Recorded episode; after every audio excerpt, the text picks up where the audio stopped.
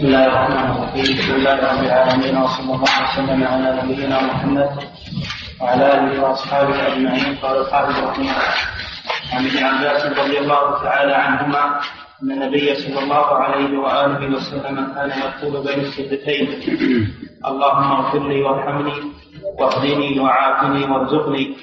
رواه الأربعة إلا النسائي واللفظ لأبي داود وصححه الحاكم. وعن مالك بن الخويرث رضي الله عنه أنه رأى النبي صلى الله عليه وآله وسلم يصلي فإذا كان في وتر من صلاته لم ينهض حتى يستوي قاعدا رواه البخاري. وعن أنس رضي الله عنه أن النبي صلى الله عليه وسلم كان شهرا بعد الركوع يدعو على أحياء من العرب ثم تركه متفق عليه. ولأحمد والدار قطني نحوه من وجه آخر.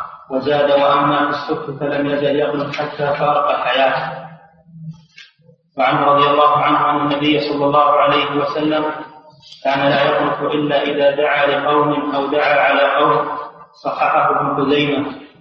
وعن سعد بن طارق الأشجعي رضي الله عنهما قال قلت لأبي يا ابت إنك قد صليت خلف رسول الله صلى الله عليه وسلم وأبي بكر وعمر وعثمان وعلي. أفكانوا يقنطون في الفجر قال أي بني محدث رواه الخمسة إلا أبا داود. وعن الحسن بن علي رضي الله عنهما أنه قال علمني رسول الله صلى الله عليه وآله وسلم كلمات أقولهن في قنوت الوتر. اللهم اهدني فيمن هديت وعافني فيمن عافيت وتولني فيمن توليت وبارك لي فيما أعطيت. وقني شر ما قضيت فإنك تقضي ولا يقضى عليك وإنه لا يذل من واليت تباركت ربنا وتعاليت. رواه الخمسة وزاد الطبراني والبيهقي ولا يعز من عاديت. يعز. ولا يعز من عاديت. زاد النسائي من وجه آخر في آخره وصلى الله وصلى الله تعالى على النبي. وللبيهقي عن ابن عباس رضي الله عنهما قال كان رسول الله صلى الله عليه وسلم يعلمنا دعاء ندعو به في القنوت من صلاة الصبح وفي سنده ضعف وعن أبي هريرة رضي الله عنه قال قال رسول الله صلى الله عليه وسلم إذا سجد أحدكم فلا يبرك كما يبرك البعير وليضع يديه قبل ركبتيه أخرجه الثلاثة وهو أقوى من حديث وائل بن حجر. رأيت النبي صلى الله عليه وآله وسلم إذا سجد وضع ركبتيه قبل يديه أخرجه الأربعة. فإن للأول شاهدا من حديث ابن عمر رضي الله تعالى عنهما صححه ابن خزيمة وذكره البخاري معلقا موقوفا. وعن ابن عمر رضي الله عنهما أن رسول الله صلى الله عليه وسلم كان إذا قعد للتشهد وضع يده اليسرى على ركبته اليسرى واليمنى على اليمنى وعقد ثلاث وخمسين وأشار بإصبعه السبابة رواه مسلم. وفي رواية له وقبض أصابعه كلها وأشار بالتي وأشار بالتي عقب الإبهام. بسم الله الرحمن الرحيم. الحمد لله رب العالمين. صلى الله وسلم على نبينا محمد وعلى آله وصحبه وبعد. وهذه الأحاديث ذكرها المصنف رحمه الله في باب صفة الصلاة. الحديث الأول فيه ما يقال في الجلسة بين السجدتين وهو أن النبي صلى الله عليه وسلم كان يقول اللهم اغفر لي وارحمني وعافني واهدني وارزقني. هذه الدعوات المباركات في هذا الركن من الصلاة وهو الجلسة بين السجدتين. فدل هذا على مشروعية هذا الدعاء بين في الجلسة بين السجدتين. والواجب منه اللهم اغفر لي هذا لا بد منه. لأن لأن الصلاة لا يصلح السكوت في شيء منها بل كلها أذكار إما قراءة قرآن وإما تسبيح الركوع والسجود وإما تشهد الأول والأخير وإما دعاء بين السجدتين الصلاة كلها مشغولة كلها مشغولة بالذكر ولا يجوز أن يمر ركن منها بدون ذكر لله عز وجل. فلو سكت في ركن من الأركان ولم يأتي بالذكر المشروع لم تصح صلاته. إذا تعمد هذا وإن كان ناسيا ففيه تفصيل بين ما هو ركن وما هو واجب. فقول رب اغفر لي بين السيدتين هذا واجب من واجبات الصلاة. مرة واحدة وإذا زاد فهو أفضل. إذا زاد على المرة فهو أفضل. رب اغفر لي طلب للمغفرة. والمغفرة ستر الذنوب ومحو آثارها عن العبد لأن لا يؤاخذه الله عليها. وارحمني طلب للرحمة رحمة الله عز وجل الدنيا والآخرة. فإن من أفلس من رحمة الله فإنه خاسر.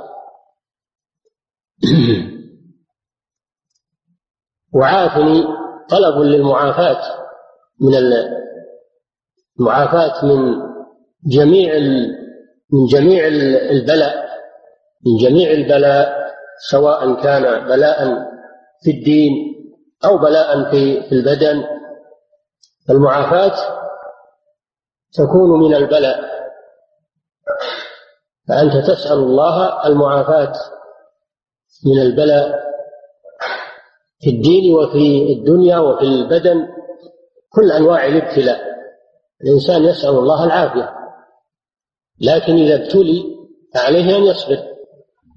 وقبل الابتلاء يسأل الله العافية لأنه لا يدري عند حدوث البلاء هل يصبر أو لا يصبر. ولهذا يقول صلى الله عليه وسلم لا تتمنوا لقاء العدو واسألوا الله العافية. فإذا لقيتموهم فاصبروا. يعني أن الإنسان ما دام في في عافية يسأل الله دوام العافية. ولا يتمنى البلاء يقول حتى إني أوجر أو حتى إني أصبر أنه ما يدري هل يصبر أو لا. ومنهم من عاهد الله لئن آتانا من فضله لنصدقن لنكونن من الصالحين. فلما آتاهم من فضله بخلوا به تولوا وهم معرضون. يا أيها الذين آمنوا لم تقولون ما لا تفعلون؟ كبر مقتا عند الله أن تقولوا ما لا تفعلون. إن الله يحب الذين يقاتلون في سبيله صفا كأنهم بنيان مرصوص. قال بعض الصحابة لو علمنا أحب الأعمال إلى الله لفعلنا. فأنزل الله هذه الآية. لما شرع الله الجهاد شق عليهم فأنزل الله هذه الآية. يا أيها الذين آمنوا لم تقولون ما لا تفعلون؟ الإنسان عند الابتلاء تبدل حاله. وقد لا يصبر ولا يثبت. الإنسان يسأل الله العافية. وعافني. واهدني طلب للهداية. والمراد هداية التوفيق. هداية التوفيق. وال وهداية الخير. لأن الهداية على قسمين. هداية دلالة وهذه حاصلة للمسلم وللكافر. هداية الدلالة حاصلة للمسلم وللكافر. فأما ثمود فهديناهم يعني دللناهم على الحق. وأما هداية التوفيق فهذه لا يحصل عليها إلا أهل الإيمان. هداية التوفيق والقبول. والمطلوب هنا هداية التوفيق والقبول. يعني اهدني للحق وثبتني عليه. واهدني وارزقني.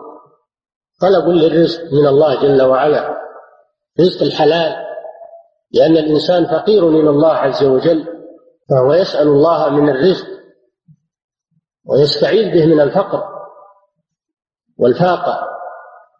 وطلب الرزق وسؤال الرزق هذا أمر مشروع.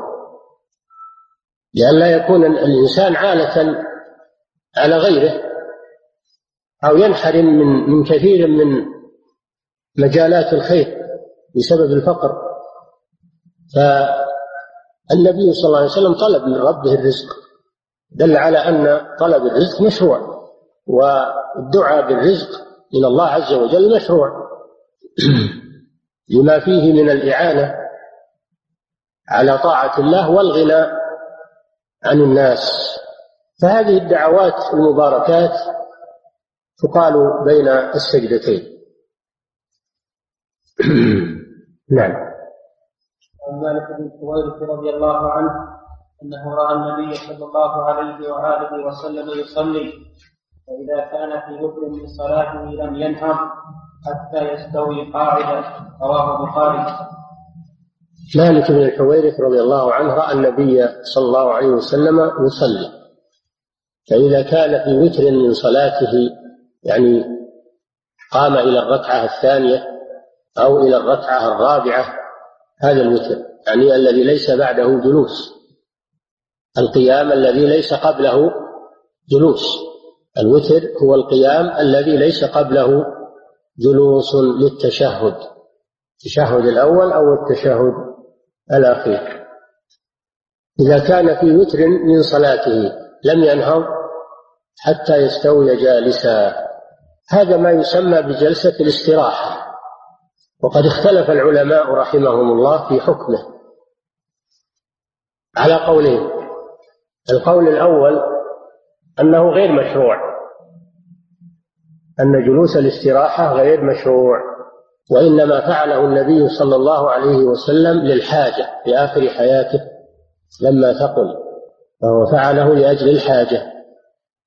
ولم يفعله على أنه تشريع وأنه من سنن الصلاة لأنه إنما كان هذا في آخر حياته صلى الله عليه وسلم لما ثقل حيث لم يأمر به ولم يعلمه للناس فدل على أنه غير مشروع. والقول الثاني أنه مشروع بدلالة هذا الحديث أن جلسة الاستراحة مستحبة وهي من سنن الصلاة.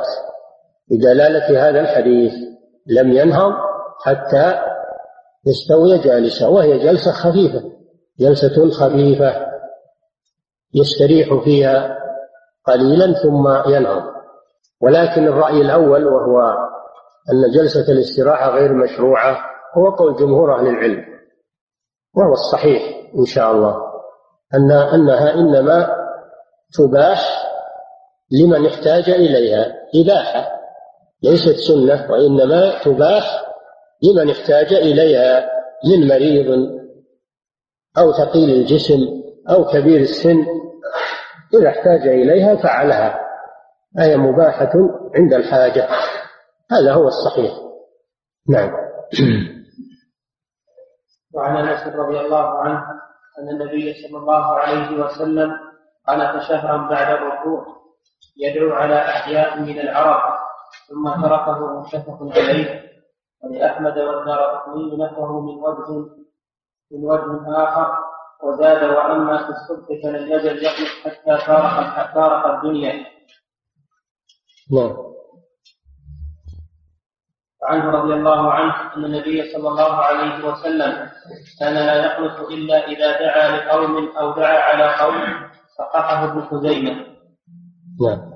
وعن سعد بن طارق الأشجعي رضي الله عنهما قال قلت لأبي يا أبت إنك قد صليت خلف رسول الله صلى الله عليه وسلم وأبي بكر وعمر وعثمان وعلي. أفكانوا يقنطون في الفجر؟ قال أي بني محدث رواه الخمسة إلا أبا داود. هذه الأحاديث بموضوع القنوت في الصلاة. القنوت له عدة معاني. فيراد بالقنوت طول القيام. قال تعالى أمن هو قانت آناء الليل ساجدا وقائما يحذر الآخرة ويرجو رحمة ربه. المراد طول القيام. ويطلق القنوت ويراد به السكوت. عن الكلام كما في قوله تعالى وقوموا لله قانتين قال فنهينا فأمرنا بالسكوت ونهينا عن الكلام كما مر بكم في الحديث أنهم كانوا في أول الإسلام يتكلمون في الصلاة يكلم الرجل من بجانبه حتى نزل قوله تعالى وقوموا لله قانتين قال فأمرنا بالسكوت ونهينا عن الكلام. فيراد بالقنوت هنا السكوت. ويطلق القنوت ويراد به الخضوع والانقياد. كما في قوله سبحانه قالوا اتخذ الله ولدا سبحانه بل له ما في السماوات والأرض. كل له قانتون. كل له قانتون يعني منقادون خاضعون لأمره وحكمه سبحانه وتعالى. فالقنوت في هذه الآية المراد به الانقياد والخضوع لأوامر الله الكونية لا, الشرعية. الشرعية ما يخضع لها ويقنت لها إلا أهل الإيمان. لكن المراد هنا الأوامر الكونية. فلا أحد يمتنع من تقدير الله عز وجل عليه بالموت بالمرض بالفقر بالغنى. الكافر والمؤمن كلهم تجري عليهم أحكام الله القدرية. له قانتون يعني خاضعون لأحكامه القدرية.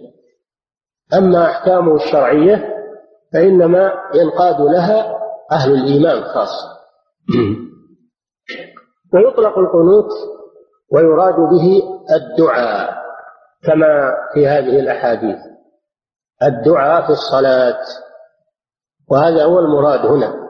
وفي حديث أنس رضي الله عنه قال كان النبي صلى الله عليه وسلم يقنت في الصلاة يدعو على كان صلى الله عليه وسلم يقنت في الصلاة يدعو على قوم ثم تركه. آه، فهذا القنوت أنه صلى الله عليه وسلم كان يدعو على أحيا من العرب. كان صلى الله عليه وسلم يدعو على أحيا من العرب في الصلاة. والأحيا جمع حي والمراد به القبيلة. أي يدعو صلى الله عليه وسلم على قبائل من العرب وهم رعل وذكوان وبنو لحيان. والسبب في هذا أن النبي صلى الله عليه وسلم أرسل جماعة من القرى من أهل الصفة يبلغ عددهم سبعين من أهل الصفة. أرسلهم للدعوة إلى الله تعليم الناس القرآن بطلب من بعض المشركين فغدروا بهم وقتلوهم. قتلوهم وغدروا بهم. فجعل النبي صلى الله عليه وسلم يدعو عليهم في الصلاة. على أحياء من العرب وهم هؤلاء يعني في الفريضة. يقنت ويدعو عليهم في الفريضة. ثم إنه ترك ذلك عليه الصلاة والسلام. دعا عليهم شهرا ثم ترك ذلك. ترك الدعاء عليهم بعد الشهر. و وهذا متفق عليه بين الشيخين وفي رواية لأحمد والدار قطني وزاد فيه فأما ولم يزل يقنت في صلاة الفجر حتى فارق الدنيا. حتى فارق الدنيا. فهذا دليل على أن صلاة الفجر يقنت فيها وأن الرسول صلى الله عليه وسلم داوم عليه إلى أن مات. بينما في أحاديث أخر أن النبي صلى الله عليه وسلم إنما كان يقنت إذا دعا لقوم أو دعا على قوم. هذا الحديث الثالث عن أنس رضي الله عنه. إنما كان يقنت إذا دعا على قوم دعا لقوم أو دعا على قوم. يعني ولم يكن يداوم على ذلك. وإنما كان يقنت بقدر الحاجة. إذا دعا لقوم من المستضعفين من المسلمين. فكان صلى الله عليه وسلم يدعو للمستضعفين في مكة أن يفرج الله عنهم يقنت ويدعو لهم في الصلاة أو يدعو على قوم كما دعا على أناس من قريش دعا على أناس من قريش وقال اللهم العن فلانا وفلانا. ثم إنه الله جل وعلا قال له ليس لك من الأمر شيء أو يتوب عليهم أو يعذبهم فإنهم ظالمون. فترك الدعاء عليهم عليه الصلاة والسلام. بينما في حديث سعد آه، ابن طارق ابن أشيم أنه قال لأبيه وسعد بن طارق هذا آه، الأشعري هذا تابعي وأبوه صحابي. أبوه صحابي أبوه طارق الأشعري صحابي. طارق بن أشيم الأشعري صحابي. فسأله ابنه سعد فقال إنك قد صليت خلف رسول الله وخلف أبي بكر وعمر وعثمان وعلي أفكانوا يقنتون في صلاة الفجر؟ قال أي بني محدث. يعني لم يكن هذا من سنة الرسول صلى الله عليه وسلم ولا من سنة الخلفاء الراشدين. فحصل بين هذه الأحاديث تعارض في القنوت في صلاة الفجر. أما القنوت عند النوازل فإنه مشروع عند جمهور أهل العلم. القنوت عند النوازل ليس فيه إشكال وهو أن يقنت الإمام ويدعو للمسلمين ويدعو على الأعداء في النوازل. إذا حصلت نازلة بالمسلمين كتسلط عدو على المسلمين أو مضايقة عدو للمسلمين فإن أو يحصل على بعض المسلمين اضطهاد من عدوهم فيدعو يقنط الإمام يدعو لهم بالفرج. هذا يسمى في النوازل. هذا مشروع في عند أكثر أهل العلم والأدلة فيه صحيحة لا إشكال فيها فيقنت في, النوازل في الفرائض كلها لا في الفجر خاصة بل في كل الفرائض ويقنت كل مصل الإمام و والمنفرد وكل مصلي يقنت ويدعو للمسلمين ويدعو على أعداء المسلمين عند النوازل. وكذلك القنوت في الوتر هذا أيضا مشروع القنوت في الوتر من صلاة النافلة بعد ما يقوم من الركوع في ركعة الوتر يقنط استحب له أن يقنط في الوتر. هذا أيضا لا إشكال فيه وإن كان لا إشكال فيه في الجملة وإن كان فيه بعض التفاصيل وبعض الخلافات لكن في الجملة لا إشكال فيه ومشروع قنوت في الوتر.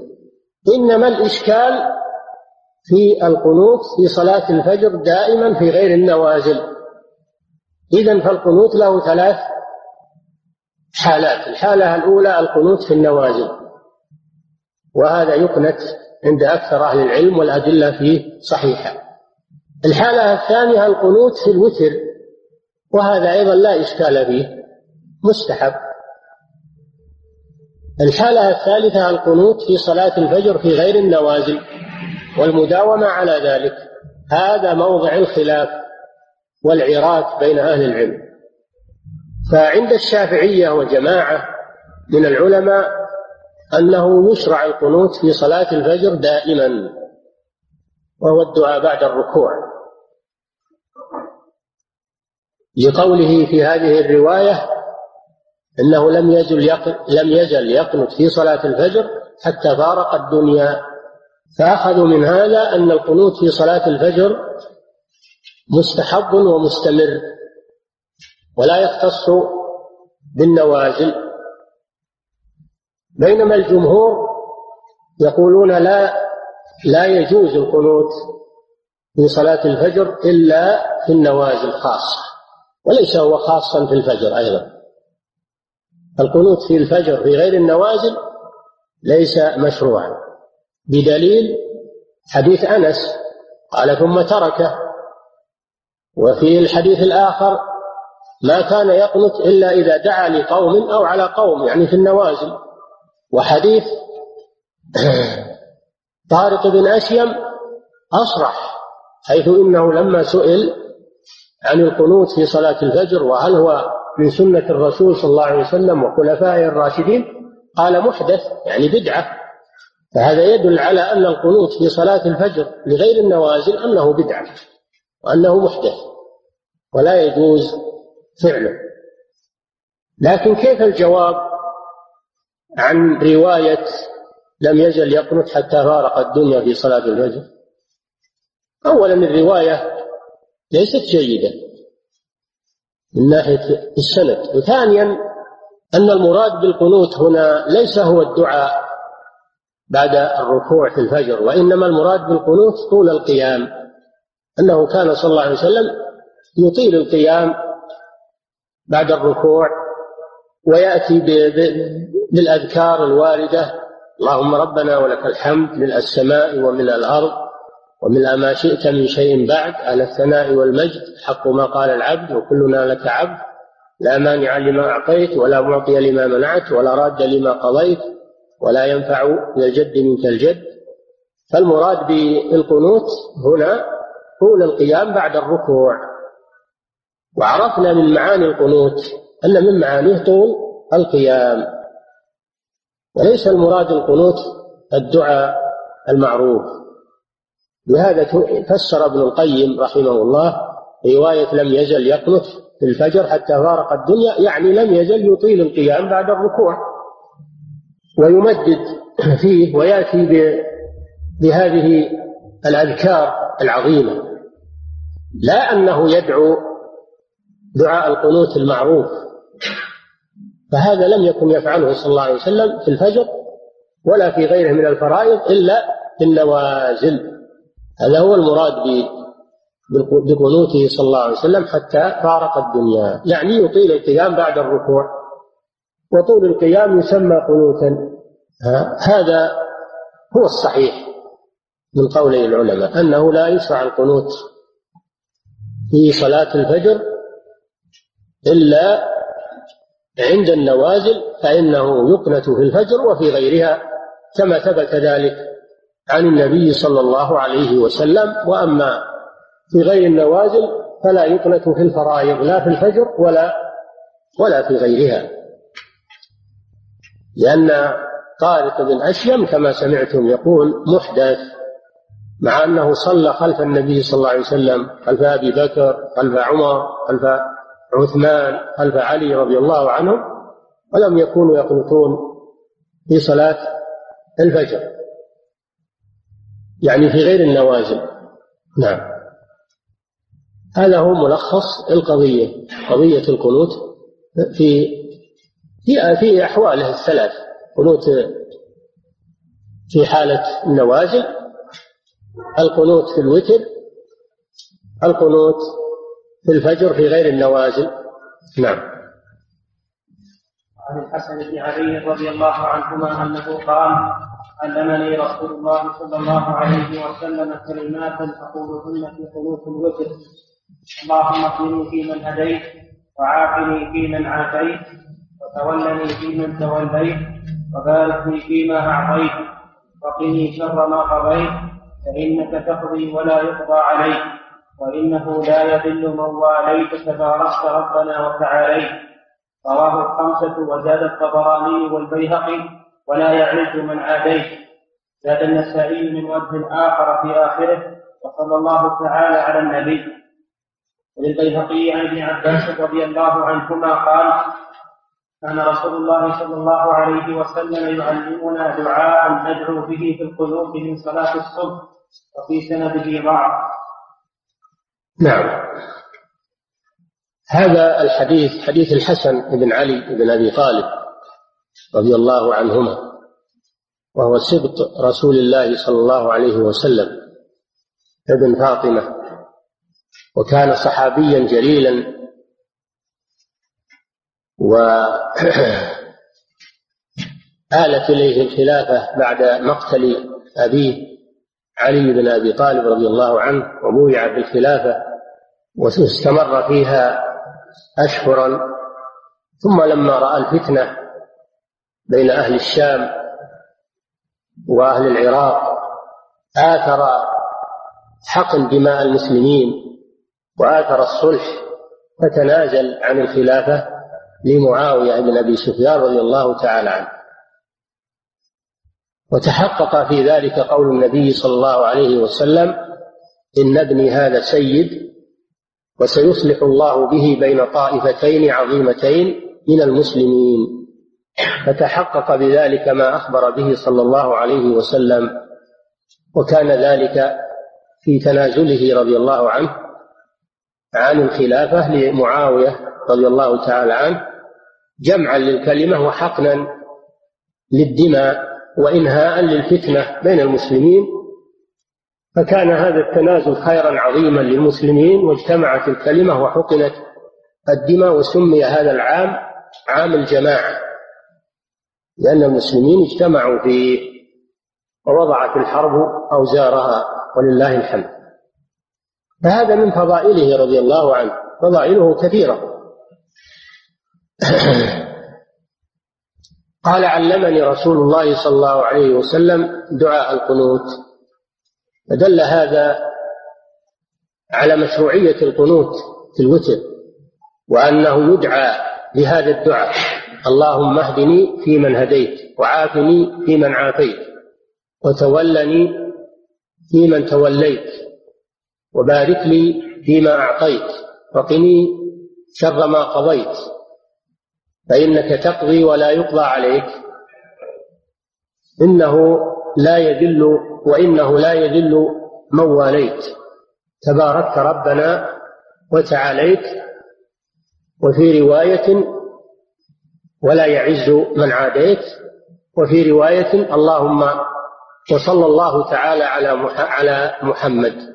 صلى الله تعالى على النبي. فدل هذا على مشروعية الدعاء في قنوت الوتر وأنه يقول هذا الدعاء الوارد حيث إن النبي صلى الله عليه وسلم علمه للحسن فدل على أنه دعاء مستحب ومتأكد في القنوت. وإن أضاف إليه وإن أضاف إليه أدعية أخرى مما ورد في الكتاب والسنة فلا بأس. لكن يحرص على أن يأتي بهذا الدعاء لأن النبي صلى الله عليه وسلم علمه للحسن والحسن رواه للأمة فهو دعاء مؤكد في قنوت الوتر. وإذا أضاف إليه أدعية مشروعة فلا بأس بذلك. ولكن بعض الأئمة في هذا الزمان يأتون بعجائب. في القنوت. يخففون الصلاة جدا صلاة التراويح يخففونها جدا. ثم إذا جاء القنوت أطالوا فيه. قدر قراءة سورة طويلة. حتى إن الناس يملون ويتعبون ويسأمون. التطويل هذا لا يجوز لأن فيه مشقة على المصلين. وإذا رغب واحد أو اثنين فما تراعى حالة بقية المصلين من كبار السن ومن المرضى ومن الذين لهم أعمال وأشغال. هذا هذا التطويل أمر محدث ينبغي تركه وقد يكون بدعة قد يؤول إلى البدعة. هذا من ناحية.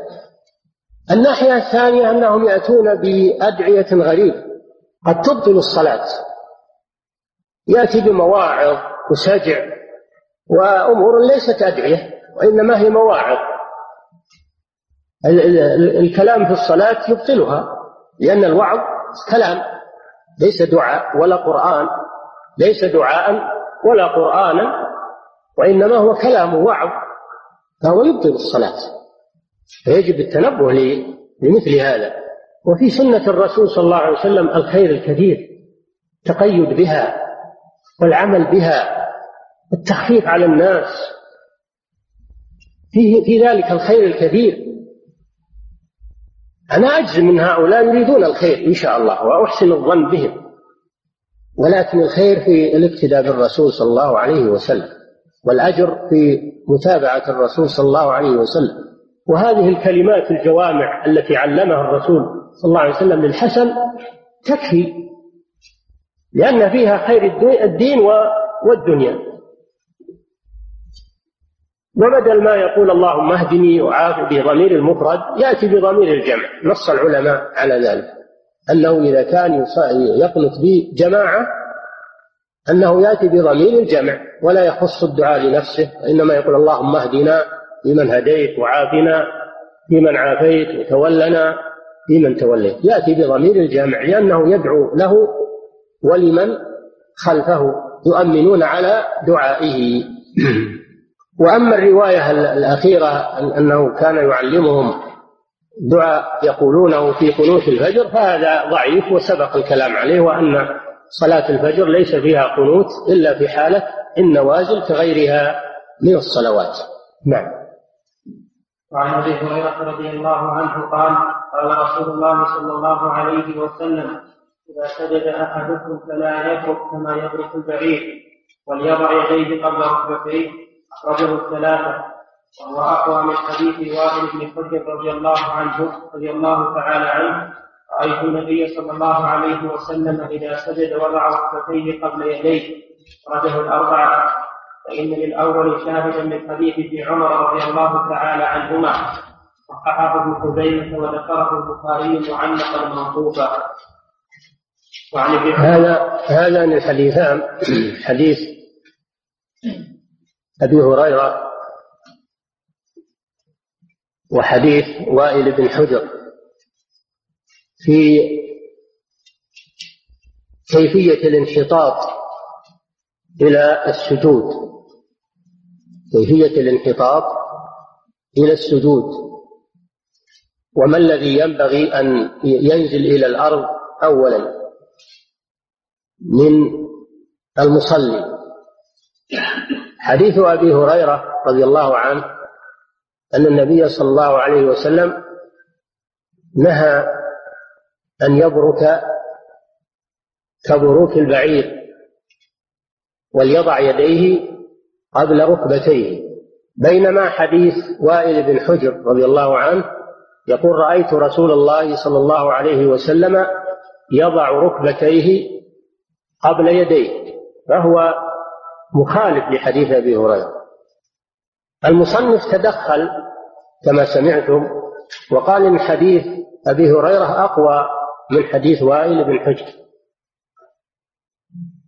وله لأن له شاهدا من حديث ابن عمر وهو أن ابن عمر فعل هذا يعني وضع يديه قبل ركبتيه وقال هكذا رأيت رسول الله صلى الله عليه وسلم. لكن الحديث كما ذكر المؤلف رحمه الله رواه البخاري معلقا وموقوفا معلقا يعني بدون سند. المعلق يعني بدون سند. والموقوف يعني أنه من كلام ابن عمر. وليس مرفوعا إلى النبي صلى الله عليه وسلم.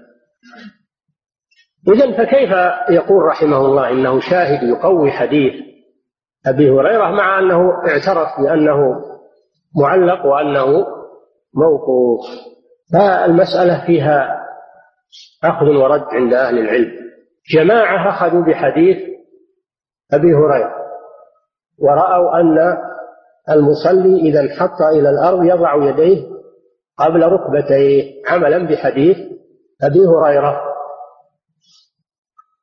وجماعة آخرون أخذوا بحديث وائل بن حجر وقالوا لا بالعكس بل يضع ركبتيه قبل يديه. وقالوا كما أن لحديث أبي هريرة شاهدا فكذلك لحديث وائل بن حجر أيضا شاهد.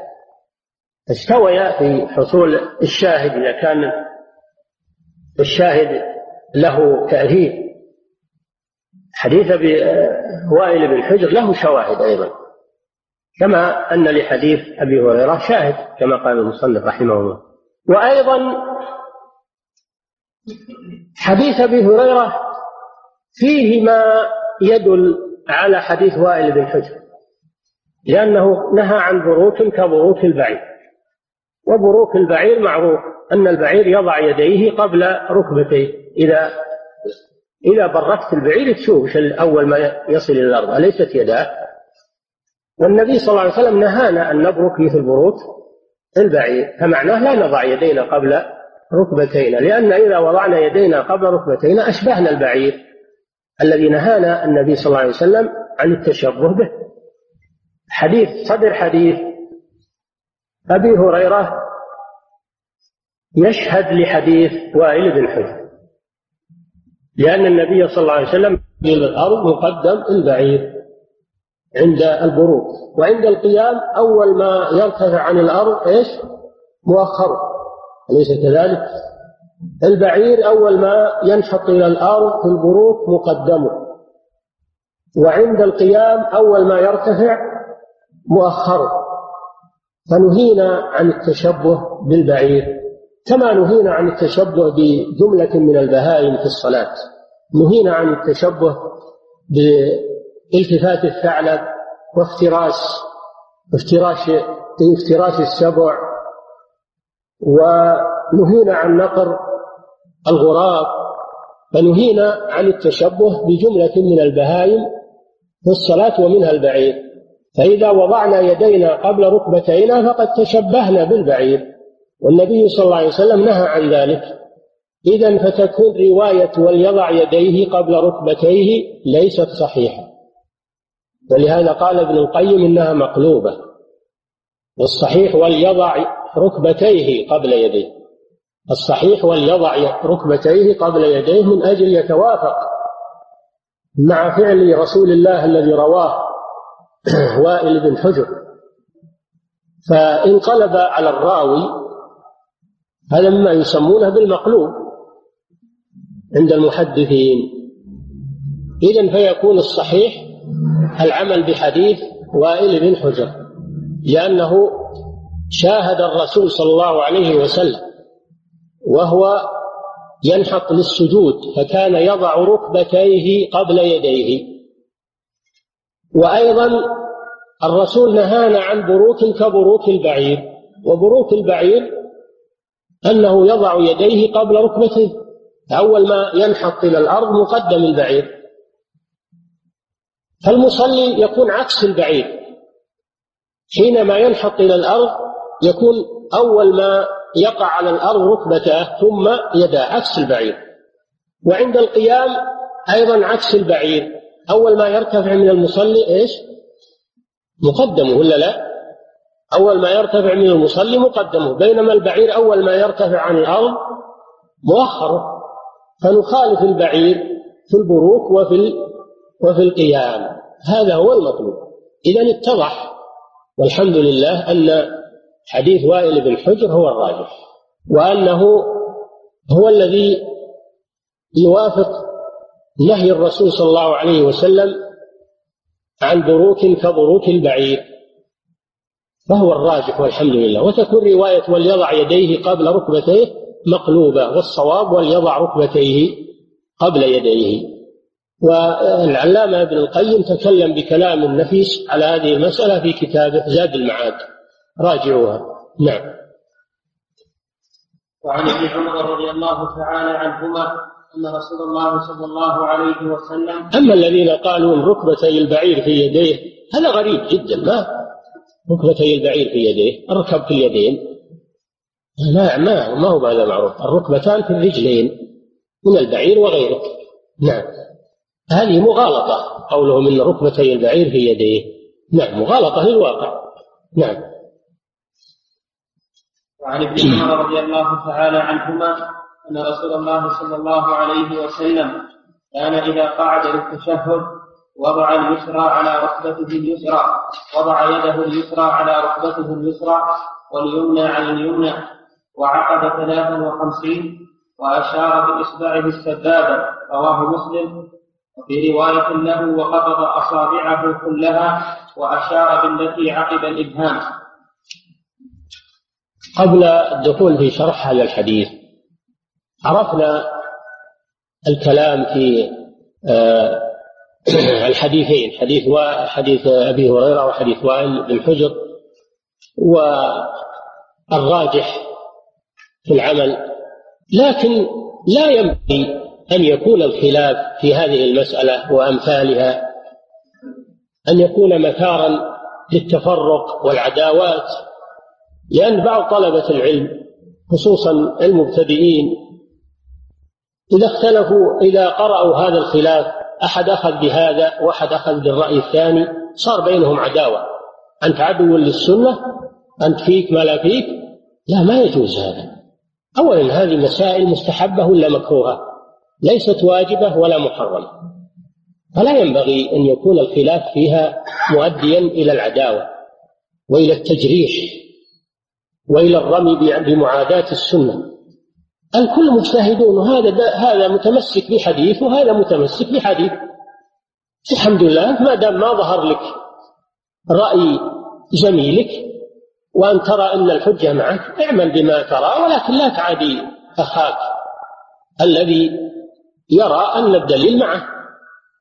والأمر كله أولا هي مسألة اجتهاد وثانيا كل واحد معه دليل. والمسألة لا تزال مجال للبحث. من توصل إلى شيء فليبينه الحق ضالة المؤمن. أما العداوة وأما التجريح وأما التشهير هذا أمر لا يجوز بين طلبة العلم. إنما يفعل هذا أهل الأهوى الذين يريدون أن ينتصر كل واحد لهواه ولو خالف الدليل. المكابرة والهوى نعم هي اللي تحمل على العداوة والمقاطعة والتجريح أما الذي يبحث عن الدليل ويريد الحق ويريد الصواب فإنه لا يزعل ولا يجزع. إذا كانت المسألة اجتهادية وخلافية وأيضا المسألة ليست واجبة ولا محرمة وإنما هي مستحبة ولا مكروهة. فقط كراهة التنزيه فالواجب أن تزول هذه الحجازات بين طلبة العلم. ما هو هذا أدب طالب العلم؟ أبد. هذا أدب الذين يتبعون الهوى وينتصرون للرأي وينتصرون للنفس. هذا هذا دأبهم وهذه صفتهم. أهل الأهوى. أما أهل الحق فإنهم وإن اختلفوا في المسائل الاجتهادية فإنهم إخوة ومتحابون وكل منهم يعذر الآخر. ما دامت المسألة مسألة اجتهاد. في مسائل فرعية فقهية ليست حتى مسائل فقهية. وضع يدين قبل الركبتين أو وضع الركبتين قبل اليدين. الأمر سهل في هذا. نعم. نعم حديث. وعن ابن عمر رضي الله تعالى عنهما أن رسول الله صلى الله عليه وسلم كان إذا قعد للتشهد وضع يده اليسرى على ركبته اليسرى واليمنى على اليمنى وعقد ثلاثا وخمسين وأشار بإصبعه السبابة بإصبعه السبابة رواه مسلم. وفي رواية له وقبض أصابعه كلها وأشار بالتي عقب الإبهام نعم. هذا في صفة وضع النبي صلى الله عليه وسلم يديه الشريفتين في على فخذيه في التشهد. الأول والتشهد الثاني. كان صلى الله عليه وسلم إذا جلس للتشهد وضع يده اليمنى على فخذه اليمنى ووضع يده كفه اليسرى على رجله اليسرى على فخذه اليسرى. وكان يبسط أصابع يده اليسرى يبسطها مضمومة على فخذه.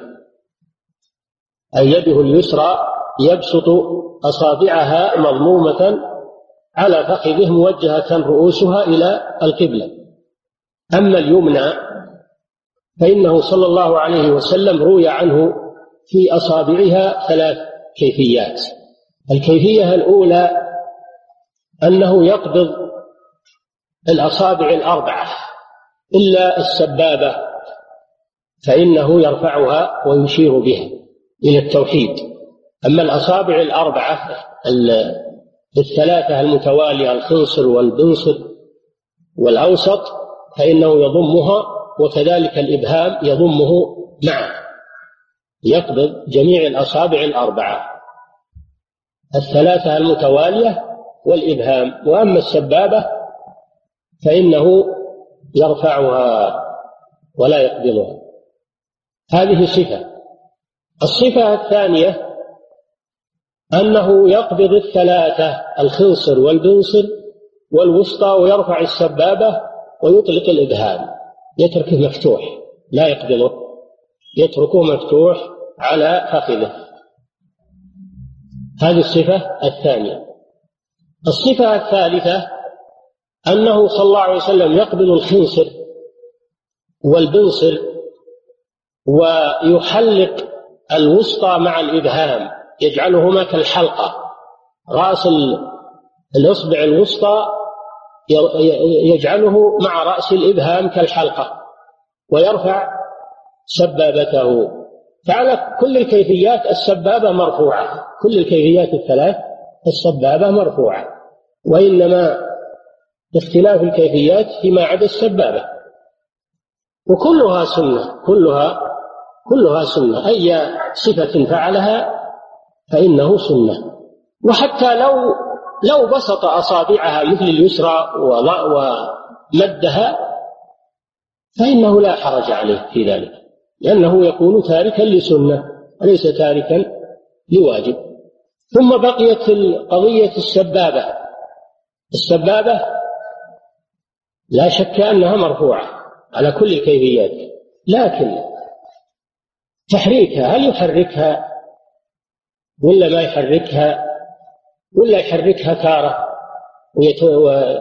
ويسكنها تارة العلماء لهم ثلاثة أقوال. منهم من يقول يحركها دائما في كل جلوس. دائما يحركها يحركها يحركها. ومن العلماء من يقول لا يسكنها في كل الجلوس ولا يحركها. ومنهم من يقول يحركها عند لفظ الجلالة. كل ما يمر لفظ الجلالة يحركها إشارة إلى التوحيد.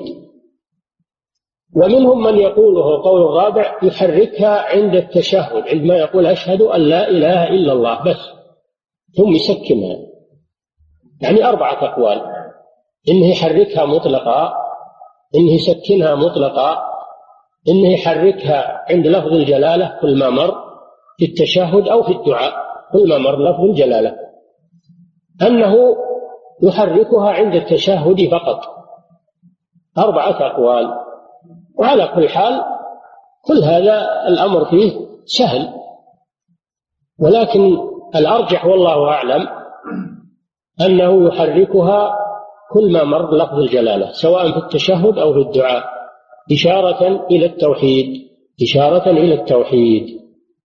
هذا حاصل ما قيل في هذه المسألة. وأما قوله عقد ثلاثا وخمسين فهذه طريقة حسابية عند العرب يسمونها حساب الأصابع أو جدول الأصابع.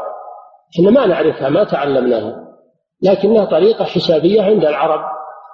ولا ما زال طلبة العلم إلى وقت قريب يستعملونها في حساب الفرائض. حساب الفرائض. منهم ما كان معهم أقلام ولا كانوا يكتبون كانوا يستعملون جدول الأصابع يسمونه جدول الأصابع يحسبون بالأصابع يعقدونه كذا وكذا اصطلاح عندهم. وهذه طريقة حسابية عندهم نحن لا نعرفها. نعم. وإذا أردتم الاطلاع على ذلك راجعوا آه، سبل السلام. الصنعاني ذكر نموذج من حساب الأصابع في شرح هذا الحديث. نعم. والله تعالى أعلم وصلى الله وسلم على نبينا محمد.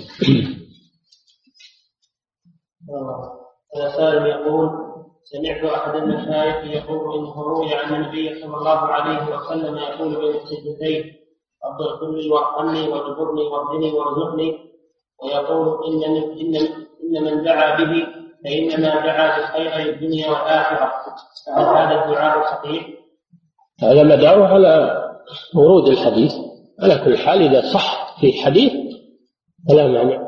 الرسول صلى الله عليه وسلم لم يحدد لم يحدد دعاء معين.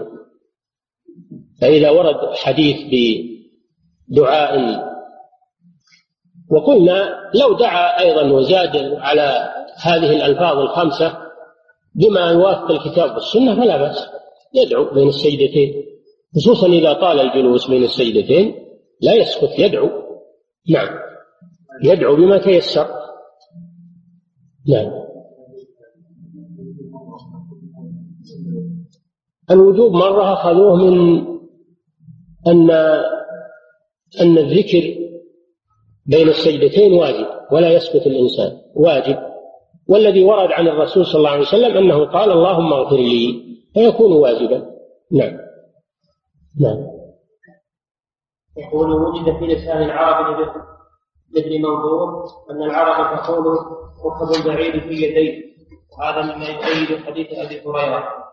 وإن قاله في لسان العرب فركب البعير في رجليه ليست في يديه. ولا قلنا أكواعك هذه ركب نسميها ركب. يعني نسمي أكواعك ركب. وهل أحد يقول بهذا إن الكوع ركبة؟ هذا كوع ما هو ركبة. نعم. وهذا يقول رفع الصوت بالدعاء في القنوت أليس يخالف حديث النبي صلى الله عليه وسلم الذي قال فيه ارفعوا على على أنفسكم؟ فإنكم تدعون سميعا وكما قال صلى الله عليه وسلم وما حكم ذلك؟ بالنسبة للمنفرد لا يرفع لا يرفع صوته. بالنسبة للمنفرد إذا كان يقنط لنفسه لا يرفع صوته. أما بالنسبة للإمام بالنسبة للإمام لا بد يرفع صوته حتى يسمع المأمومين. ولا يدخل في قوله صلى الله عليه وسلم اربعوا على أنفسكم لأن رفعه لأجل إسماع المأمومين. نعم.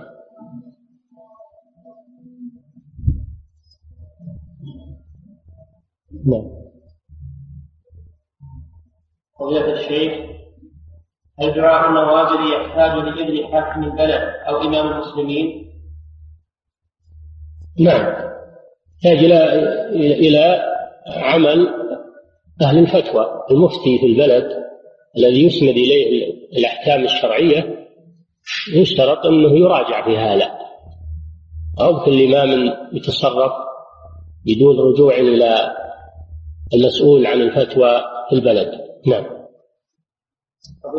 ولا الفتوى في البلد ترجع إما إلى المفتي وإما إلى قاضي البلد المعتمد. نعم. هي بالأمور فوضى. نعم. فضيلة الشيخ كثير من طلاب العلم في رمضان يصلون في الحرم صلاة التراويح والقيام.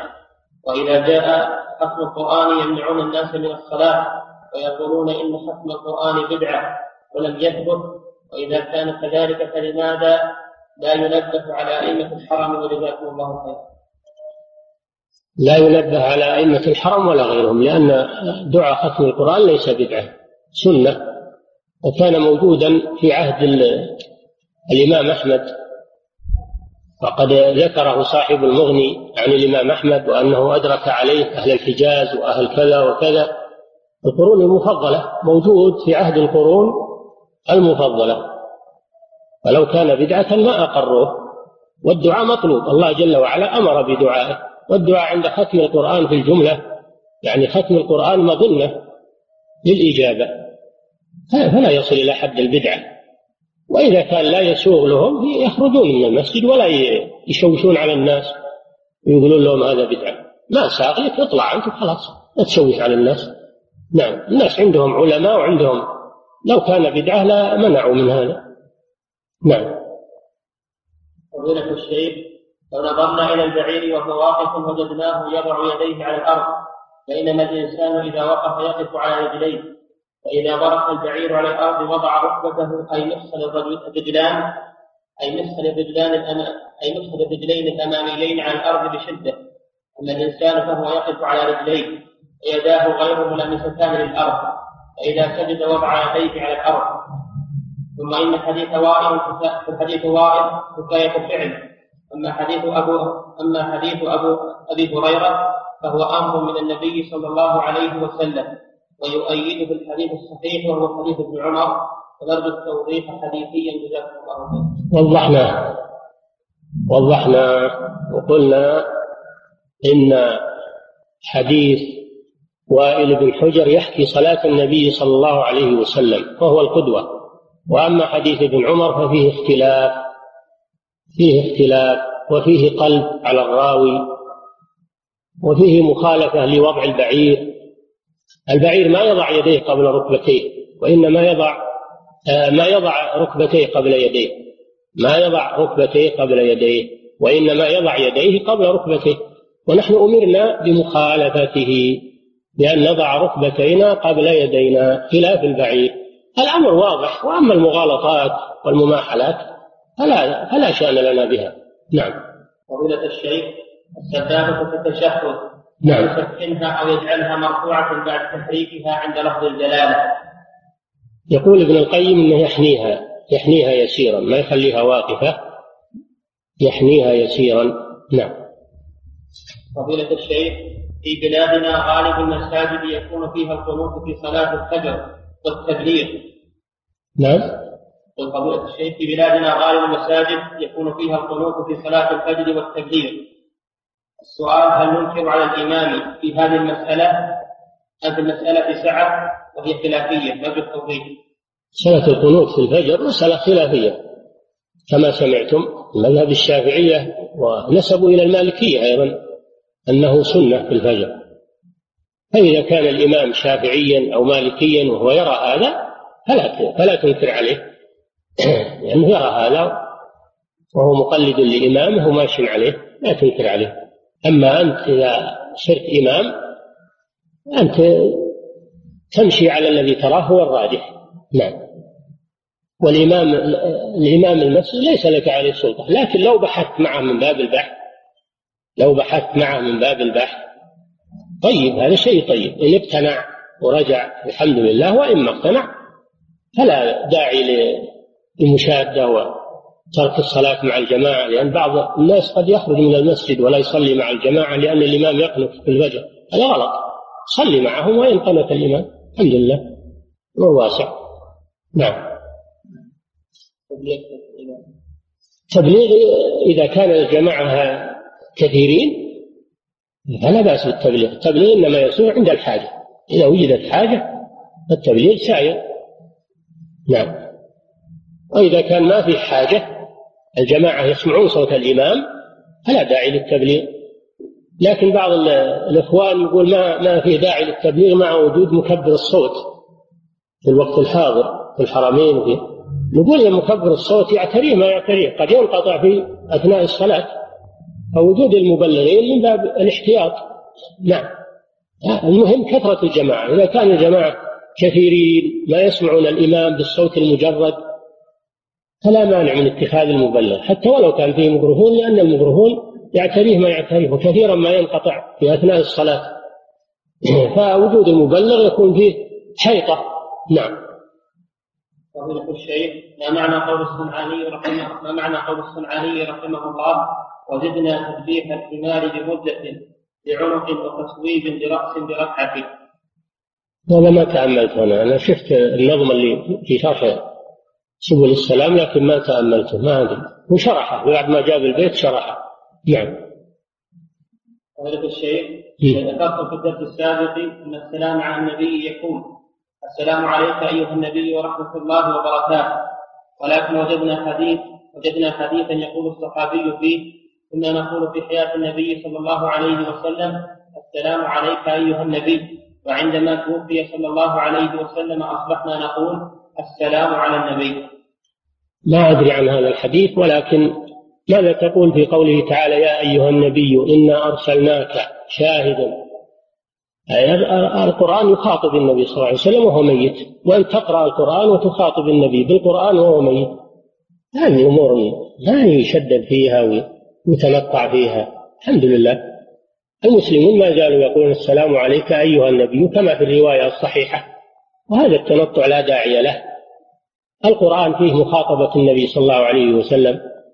يا أيها النبي يا أيها النبي كثيرا. يا أيها الرسول. نعم. وأن تقرأ هذا. نعم. فضيلة الشيخ رجل كبر مع الإمام تكبيرة الإحرام. رجل رجل كبر قبل الإمام تكبيرة الإحرام واستمر مع الإمام ولم يكبر أخرى. ما الحكم؟ كبر مع الإمام تكبيرة الإحرام يعني في حالة الركوع. نعم. لا كبر قبل الإمام. أعيد السؤال. رجل كبر قبل الإمام تكبيرة الإحرام. نعم. واستمر مع الإمام ولم يكبر أخرى صلاته باطلة. الذي كبر قبل الإمام ولم يعد التكبير ولم يعد تكبيرة الإحرام بعد الإمام تكون صلاته باطلة. لأنه دخل في الصلاة قبل الإمام. فتبطل صلاته بذلك. نعم. فضيلة الشيخ رجل دخل مع إمام وقد فاتته ركعة فلما سلم الإمام أتى بركعتين ففي هذه الحالة صلى خمسا ما الحكم؟